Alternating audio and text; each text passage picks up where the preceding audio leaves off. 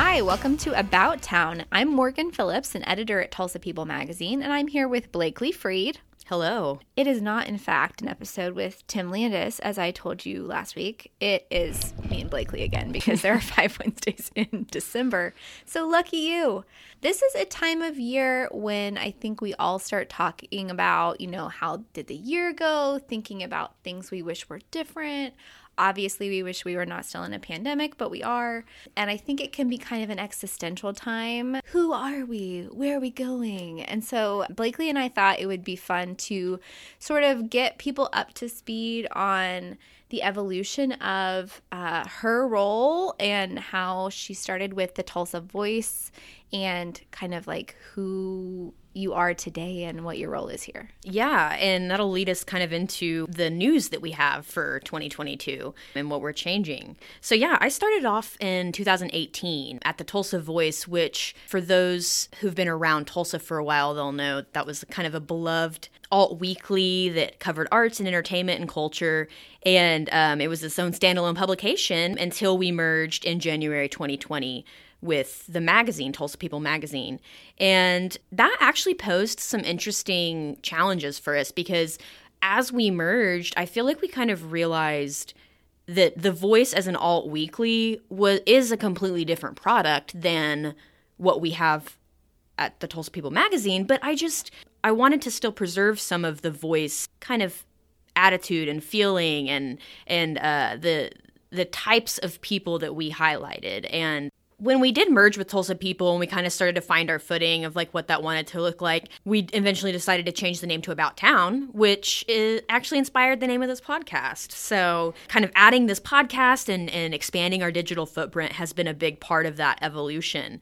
And now in twenty twenty-two, we're actually going to, well, actually, no, Morgan, I'll let you give that news. Okay.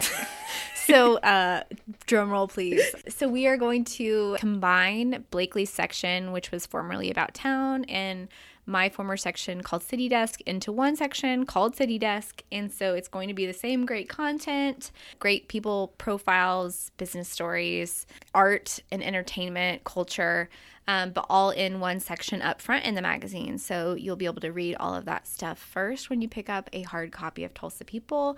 And then obviously that content will always live at tulsa people dot com as well. We have an About Town section of the website, and now that will be where all of our exclusive online content lives. So those are the things that we are covering in between monthly issues that um, we do more and more of, it seems, these days. Yeah, and I think a lot of that kind of has had to do with the pandemic. And in my experience, I think people have been hesitant to put things on the books because they're just scared that who knows when the next wave is going to come and and ruin all of our plans. Well, that's actually kind of changed the way we approach things here. And I think that's kind of, in a way, encouraged us to cover more um, upcoming and things that we otherwise wouldn't be able to get in the magazine because of the production cycle.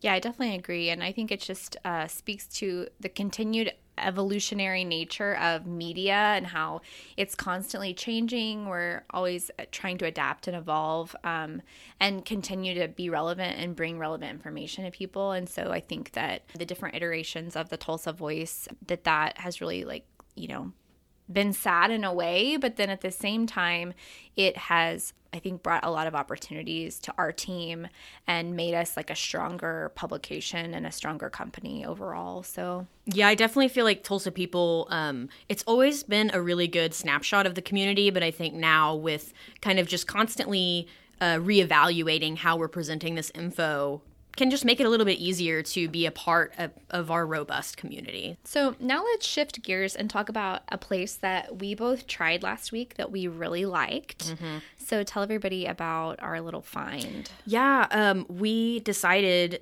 instead of in lieu of a big Christmas party, you know, to kind of keep things safe, we wanted a more distant, socially distant option. So we went to a rooftop bar on Cherry Street called Sidecar.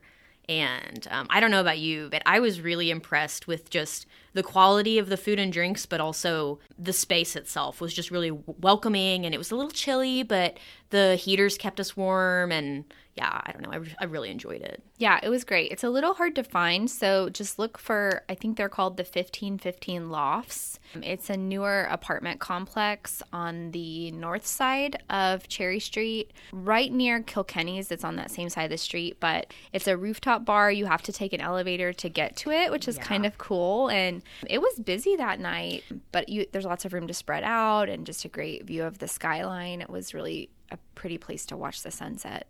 And a massive fire pit in the middle of the rooftop bar. So it really is a place that you can go during the winter time and still feel safe, uh, you know, from the germs and stuff, but also warm and toasty. And now to shift gears, I wanted to talk about a place to get drinks of a non-alcoholic variety, yes. which is Topeca Coffee, which actually happens to be, I think, my favorite local coffee company in terms of taste and, you know, the types of flavors that I enjoy. And I was lucky to get to go tour their um, roasting facility for a feature in the December issue. So I got to spend some time with their director of coffee, Ian Pico, and he was great. He is like a real scientist and artist when it comes to coffee and all of the different flavor palettes and just the process of Uh, creating a profile for each type of coffee bean. And I was just really fascinated by that whole process. And then I was really loving talking to Ian about his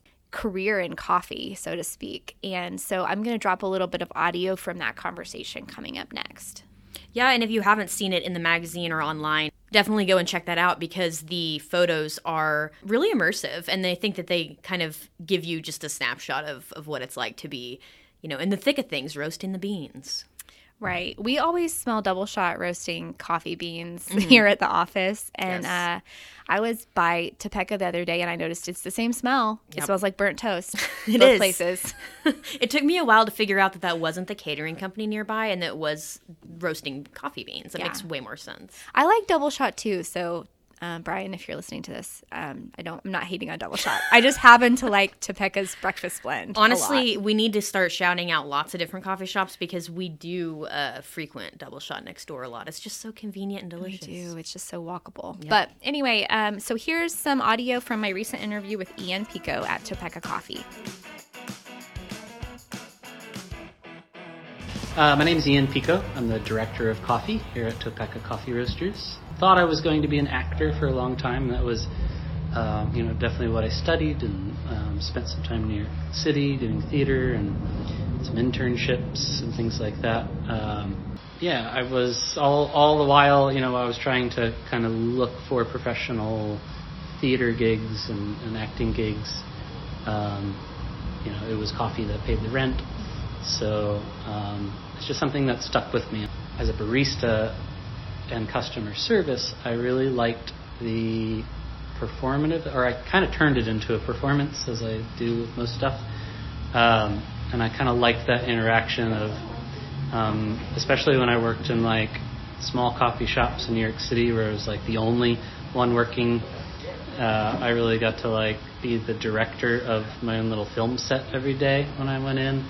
In terms of like make a playlist for the day, kind of set different moods. You get to understand the rhythm of the neighborhood and the day, and kind of have these like different um, energies throughout the day and, and emotions. And so I try to like match soundtracks that would um, either respond to those um, those ebbs and flows of the different neighbors coming in and out of the neighborhood, or like influence how the day was going to go. Um, so that was kind of kind of fun. I always kind of brought that to the barista thing, like um, you know, treating it as kind of this little performative uh, vignette of, of of you know, just a little moment in life and interaction between people. And you know, coffee is a great um, thing that, you know, has historically always brought people to, together and, and sparked, you know, conversation and sparked ideas. Thanks for joining us. We'll see you next week when Tim Landis, for real this time, interviews Ali Hansen with Bone Broth Bar. Happy New Year!